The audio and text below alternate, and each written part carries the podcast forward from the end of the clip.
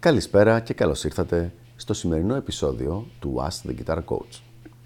Η σημερινή μας ερώτηση, μια πάρα πολύ καλή ερώτηση, είναι η εξής.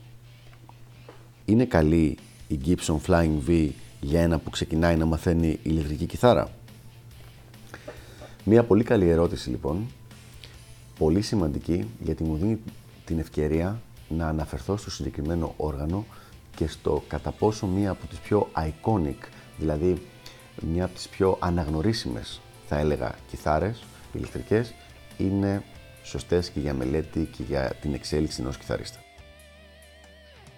Με απλά λόγια, όχι, μακριά, μη, τζιζ, όχι. Η Flying V είναι μια πάρα πολύ καλή stage guitar, δηλαδή κιθάρα για live παίξιμο, για να μπορείς να κάνεις το ροξταριλίκι όταν παίζεις πια live, όταν έχεις φτάσει σε ένα πολύ ψηλό επίπεδο, είσαι πάρα πολύ κοντά δηλαδή στο στόχο σου.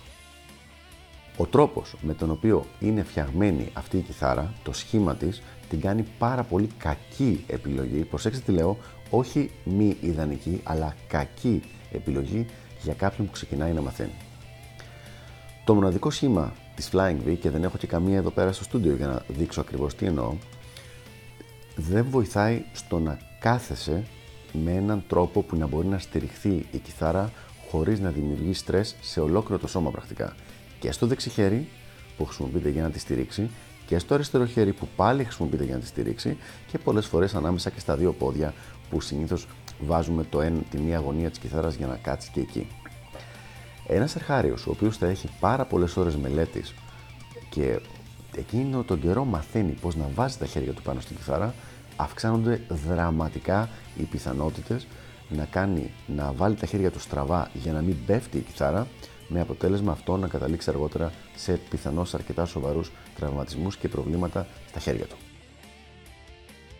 Από την άλλη, όπως είπα και πριν, η Flying V είναι μία από τις πιο όμορφες και πιο εντυπωσιακές εμφανισιακά κιθάρες, ειδικά η εικόνα του Randy Rhodes να παίζει με την Flying V με τα Polka Dots πάνω είναι μία από τις πιο κλασικές εικόνες της rock metal κιθάρας.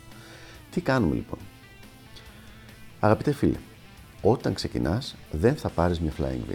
Θα πάρεις μια κιθαρούλα η οποία θα είναι εύκολη στο παίξιμο, θα σου έχει ένα συμπαυτικό ήχο και θα σε κατευθύνει ο καθηγητής σου σε αυτή την επιλογή. Αν δεν έχεις καθηγητή, δες κάποιο από τα βίντεο τα προηγούμενα που έχουμε μιλήσει για το ποιες είναι οι ιδανικές κιθάρες για να ξεκινήσει ένας αρχάριος.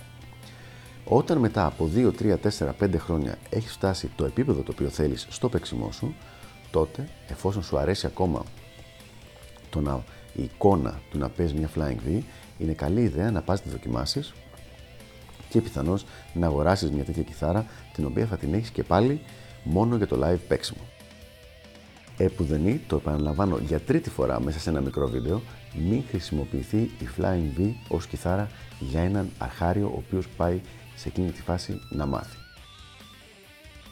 Αυτά λοιπόν από μένα για το συγκεκριμένο θέμα. Ελπίζω να ήταν μια ξεκάθαρη απάντηση και να βοηθήσω κάποια παιδιά από το να κάνουν ένα λάθος που μπορεί να τους δημιουργήσει προβλήματα στα χέρια και στο παίξιμό τους.